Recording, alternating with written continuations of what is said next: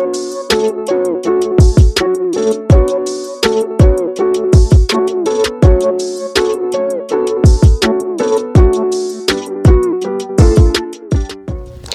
Hello, hello. This is Tamika Seaton, President and CEO of Grow Your Nonprofit, where we help startup small and stagnant nonprofits grow through fundraising strategies, strategic planning, and so much more. Guys, today you're in for a treat. I have my special guest here, Stacy Lee Williams. She's with the Founders Scholarship Fund. She'll share us she'll share with us today all about the organization and how it has grown over the years. But before we get started, I'd like to thank the sponsors of my podcast. Hodges University with a campus in Fort Myers. Stay near, go far. They change lives for the better. Trinity Life Foundation Naples, helping at risk youth through their enrichment program, AVID. That stands for the Associations of Haitians Living Abroad. They just opened an amazing support center right here in the beautiful Fort Myers where they will help people with immigration support, utility billing, English as a second language, and so much more. Last but not least, Vaxtrus. They received a grant from the CDC to raise awareness of COVID 19 and vaccine resources in the black and brown communities. So, like I said, my special guest here today, Stacy Lee Williams. Hi, Stacy. Hi. How are you? Great. Great to be here, Tamika. Thank It- you for inviting me. It is so great to have you. I know we've bumped into each other over the years, just sort of in passing, hi and by, and we never really sat down to get to know each other. So thank you for coming out to the Grow Your Nonprofit podcast. Absolutely. It's such a pleasure to be here. And thank you for inviting me. Oh, yes. Thank you. Thank you for being here.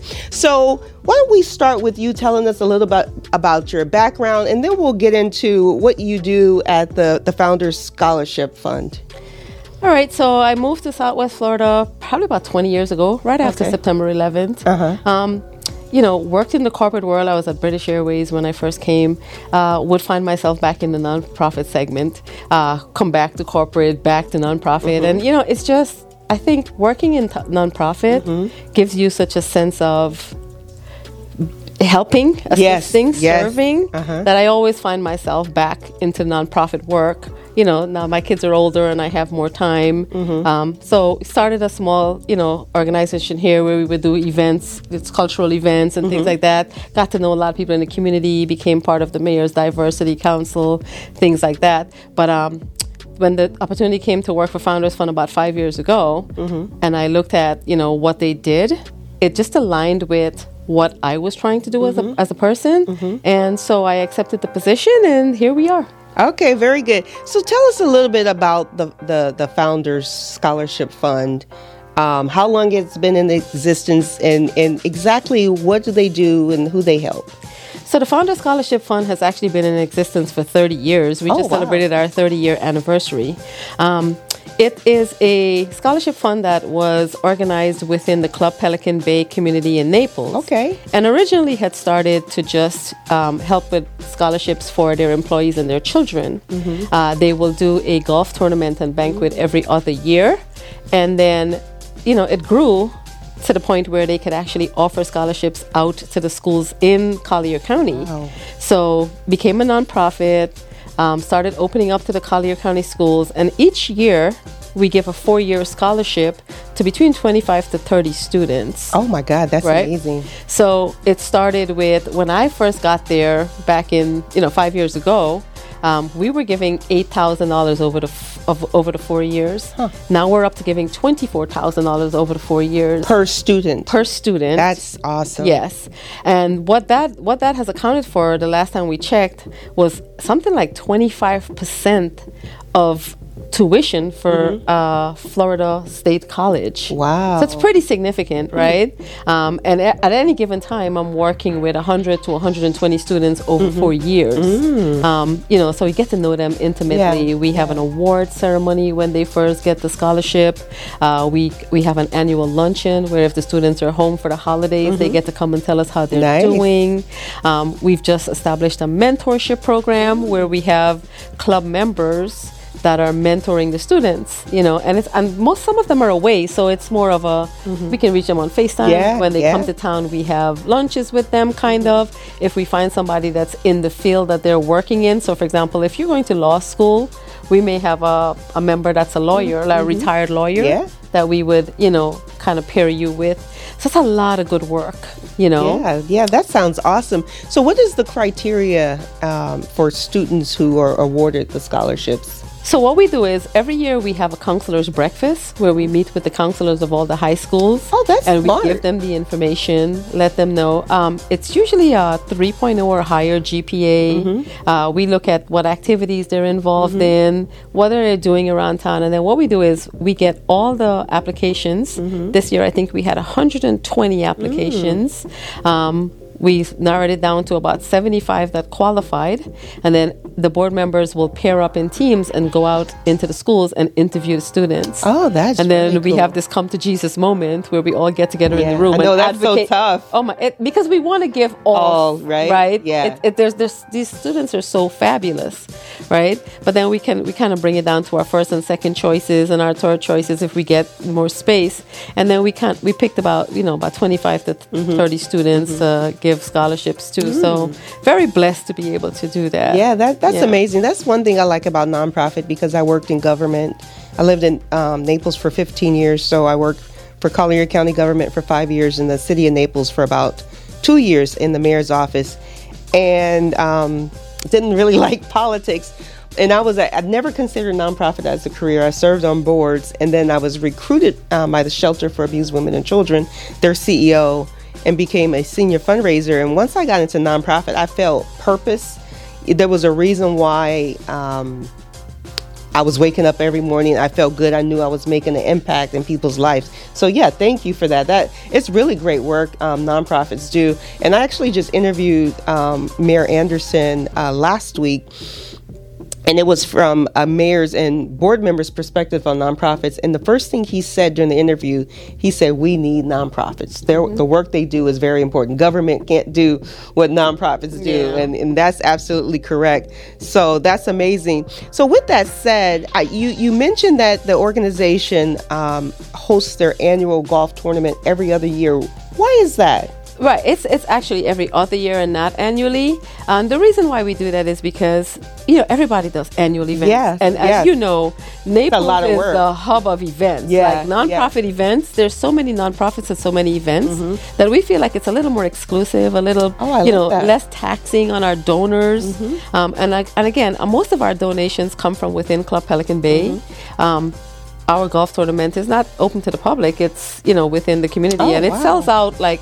Oh, I bet it. I bet year. it does. So so we feel like I know every other year is a good Yeah. you know, we could look at maybe doing it as we move forward depending on how finances are and Mm-hmm. things like that. But but so far that has worked for us and it works for us because we also get that that Great. year to like Yeah. get our order in the office, right? Yeah, yeah. So That's awesome. That's awesome. So you mentioned before we started recording the the organization they were they're always been doing amazing things. However a lot of things um, were done by hand. And you were able to quickly see that. You started off as a part-time executive director and now you're a full-time executive director. You were able to put policies in place and and automate a lot of things. Um, tell me what things were you able you were able to automate and how that made your job better and better everything better for the organization Oh, absolutely. So I tell people I have the hardest working board in any uh, nonprofit that I've worked with or been a part of. I sit on several boards myself or have uh, for nonprofits, and the the Founders Fund board is you know an active working board. Mm-hmm. Everyone is actively invo- involved. in what does the- that mean actively involved they're out there bringing in solicitations. They're out there, you know, helping with the auction items. They're mm-hmm. out there interviewing the students. They are mentoring students. So they are constantly involved in the organization and not just making decisions on a mm-hmm. administrative level, Yeah. but they're involved i like that right? And before I came on board, um, they were the ones doing all the work, and they mm-hmm. had an employee of the club that was assisting with the paperwork, you mm-hmm. know, every other year for the event, mm-hmm. and also every semester with the students. So I came on board first as a fund administrator part time, just to mm-hmm. do that work, Okay. and quickly realized that you know we were using again pencil, paper, Excel spreadsheets to cover everything. So over the years, what I've done is put policies and procedures in place mm-hmm. for everything we do, centralize our files. Um, last year we started doing our, our applications through a software which has eliminated so much work Yeah. and we're currently in the works of making our events a software driven Mm-hmm. Yes. event and what that is doing is it's freeing up my time to Mm-hmm. foster our donors better to you know look at our sponsorships better and Mm-hmm. how, how better to assist and work with and really give value to our Mm-hmm. donors and to our sponsors and things like that so and, and and more time for the students you Yeah, know? yeah, definitely. So, I mean, we have automated and really streamlined a lot of the work that was dragging. I, I, I say that I use that term Mm-hmm. Yeah. because it's so antiquated, and I'm so proud of that, right? Yeah, so, uh, when they said, you know, we really need you to come on board full Yeah. time, I'm like, I'm not sure that I really want to work full time. But again, when people ask me what I do, I jokingly say, you know, I'm a modern day Robin Hood without the Oh, stealing, yeah, right? yeah. So we take affluential people money and we help students in need and you know it's such a great honor to be able to see students that have graduated Mm-hmm. come back and say you know the founders fund scholarship meant this much to me Mm-hmm. that without it i probably wouldn't have went to the school of my choice Yeah, or my family wouldn't have been able to assist me with going to college Mm-hmm. or things like that so it really good work Yeah, yeah. So the whole premise of the Grow Your Nonprofit podcast is all about sharing open secrets about growing your nonprofit. You mentioned before we started recording the podcast, the budget was about 250,000 and then you guys were able to reach the million dollar mark. How what strategies did you put in place in order to reach that uh, level of fundraising? Yeah so again they when they first started they would raise 200 to you know 300 And how did they do that? Was this through the Um, so- golf so it's, tournament? it's done just every single every other year we do the annual banquet and golf tournament and that's the admission price that's the ask that's the auctions things like that is how we raise our money. On the off year we may do an ask um, Okay. and that will bring in some funds also uh, so some of the things that we did in, to put in place because our event is every other year is we did a sustaining benefactor Oh. so you Oh. can actually sign up to give both years even though our event is I only like one that. year That is genius. right? That's one of the things that we put in place. Um, another thing that we do is we do a pre-ask, right? Mm-hmm. Like a lot of people don't Yeah. do this, but you, we meet with key people that we mm-hmm. feel like would be really good donors before the event. Okay. And put those in place so that we have those in the room already mm-hmm. when we're doing like the ask the ask portion of the event, and that kind of like generates the Yeah. buzz and Yes. people giving Yes. and things like that. We've developed some amazing relationship with some of the businesses in Collier County to get you know raffle items and Yeah. auction items and things like that, and live auction items. Mm-hmm. You know, mm-hmm. so so these are some of the things that we we we had time to really do better Yeah. and make it a better more fun event like Yeah. really hone in on how we do this event since we're only doing it every other year Yeah. and just make it the best quality that we Right, could right. Yeah. I, I like that because, like, like we talked about earlier, most organizations do an annual event. So they, they do this event, this event is over, and they're on to the next.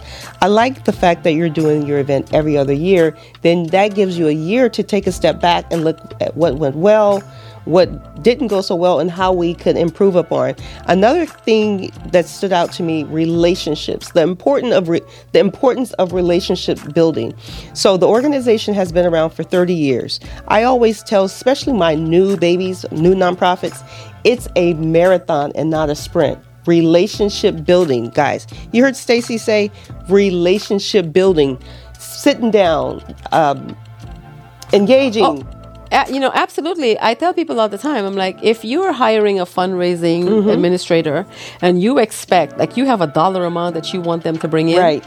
A, a lot of a lot of times, you know, you'll meet with your executive director and they're like, well, you didn't bring in what we expected. Right. It takes so many Yes. times to foster donors. Right. So some of the things I tell people is, if you're a fundraiser, you have to have thick skin, right? Mm-hmm. The answer is yes or no, and I don't take no personally. Right. Because no could be what's happening with you in that moment. Yes. Right? Not right It- now. and- right. No, no doesn't mean no forever, right? You might say no today and tomorrow Mm-hmm. something open up in your life, or it might even be something that's happening and you're having a bad Mm-hmm. day, right? So we really foster those relationships, whether it's a no or a yes, Mm-hmm. you know, that, that it might come to fruition at some other point, Mm-hmm.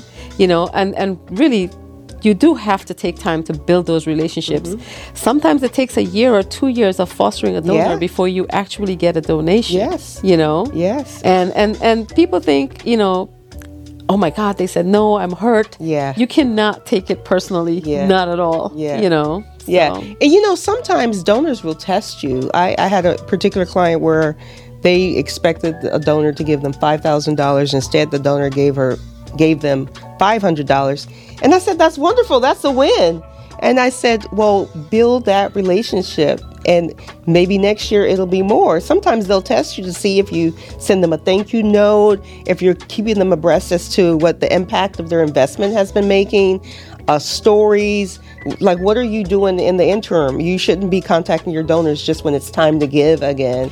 So that's another thing that we implemented um, a donor appreciation event. Mm-hmm. Uh, we do newsletters biannually to go out and let them know Mm-hmm. what's happening with our students, what's happening with the organizations, things like that. You know, we actually had one of our um, board members was you know getting ready to gear up to do the ask Mm-hmm. and ask one of the potential donors I, I'm, I'm, I'm, if i remember the story correctly he asked for a million dollars Mm-hmm. and she said i'm going to give you 250 if you guys can match it Oh, you know nice. and we, the We did it. organizations come Yeah. together and match it and eventually ended up giving a million dollars and starting Yeah. an endowment fund Yeah, but awesome. started out by giving us you know like you said a significantly less amount Mm-hmm. but asking for a match so these are all the ways that you can implement you know make it a com- like you know uh, where everyone has to come together and says well Mm-hmm. guess what we can get this amount if we can match it you know and these are all like little nuggets of ways to really grow your nonprofit right Mm-hmm. Right, right. yeah Uh, before we wrap up, can you share with our audience how could a nonprofit organization get their board engaged and get them active and excited about the work they're doing? Because oftentimes you serve on boards. I serve. I serve on a few boards. You know, they're watching their their their watch and they can't wait to go. They say they're going to do something. You you follow up with them. They they really don't do it. What what secrets have you guys uh, implemented to keep your board engaged? So I can speak for this from both both perspective as a board member and as a person that's trying to get Mm-hmm. people recruited for my board. I feel like you really need to find the people that have the passion for what the- you're doing. okay, okay, Right? Otherwise, passion. they'll be on, you know they won't be engaged. A lot of people join boards just to have that on their resume Mm-hmm, or to have you know the notoriety of saying I'm the board member of. Mm-hmm. You really want the people that are passionate about the work that you're doing. So our board members are really passionate about educating Mm-hmm. Okay. the youths, right? Being there, making sure that they get what they need um, to, to do it. Um, if you're going to sit on a board, th- just don't be there for the show and tell of it, Okay. right? Um, s- some boards require like a financial commitment, but some don't. Mm-hmm. But I feel like whether or not a board or a committee that I'm sitting on requires a financial commitment or not, I'm there to serve. Mm-hmm. So I do my best to do the best I can. Right, and then I'm hoping that when people mm-hmm. agree to join boards, that that is what they're doing Yeah. right? And it might not be the, the resources might be you introduce me to somebody else, Mm-hmm. mm-hmm. or you make something else happen that makes my job mm-hmm. easier, or something like that. The hardest thing to deal with is board members and committee members that will not do the work, Right. Right? Because then what it does is it puts make it makes it harder for everyone else that's on the board to have to pick up that slack, right? So I think when you're recruiting for boards you're very conscious of what is this person's you know does my does their mission align with our mission? Mm-hmm. Do their you know what they want from life align with are they passionate about what we're mm-hmm. doing? Mm-hmm. You know? So i think mm. that that's a key component of picking a board member That's very important. Well, well, Stacy, thank you so much for your time. As I told you, the time goes by so you fast. sure did It really does, especially when you're you're having a great conversation with someone who's passionate and who's knowledgeable uh, about uh, what you're doing. So thank you for your service. Um, if someone wanted to reach out to you to either ask a question or give another million dollars to your organization, how could they reach you, Stacy? They can reach me at foundersfund1 at gmail.com. I'm always available on my cell phone. It's 239 462 4044. My personal email, stacycleewilliams at gmail.com. There's so many ways you can reach me. Or hit up Tamika, she'll find me. and how about your website? It'll it'll appear on the screen. The website for the, the foundersfundinc.org. Okay. Yeah. Okay. Very good. Guys, you heard it here. Another amazing nonprofit executive director and another nonprofit right here in the beautiful Southwest Florida, making a difference in the community, impacting the lives of the future generation, our youth who are going off to college. That is so much important work. Absolutely. So, um, it, it, it takes us all, and it is great to know that a community who's a, a pretty much a retirement community, they could be doing anything they want. Instead, they decide to give back. So that's so much, that's so amazing. So I hope that you've learned something about growing your nonprofit, about events. I really like the idea of having events every other month, donor stewardship, relationship building, and thinking outside the box, putting policies and procedures in place to run more efficiently and effectively. So, guys, stay tuned for more episodes of Grow Your Nonprofit.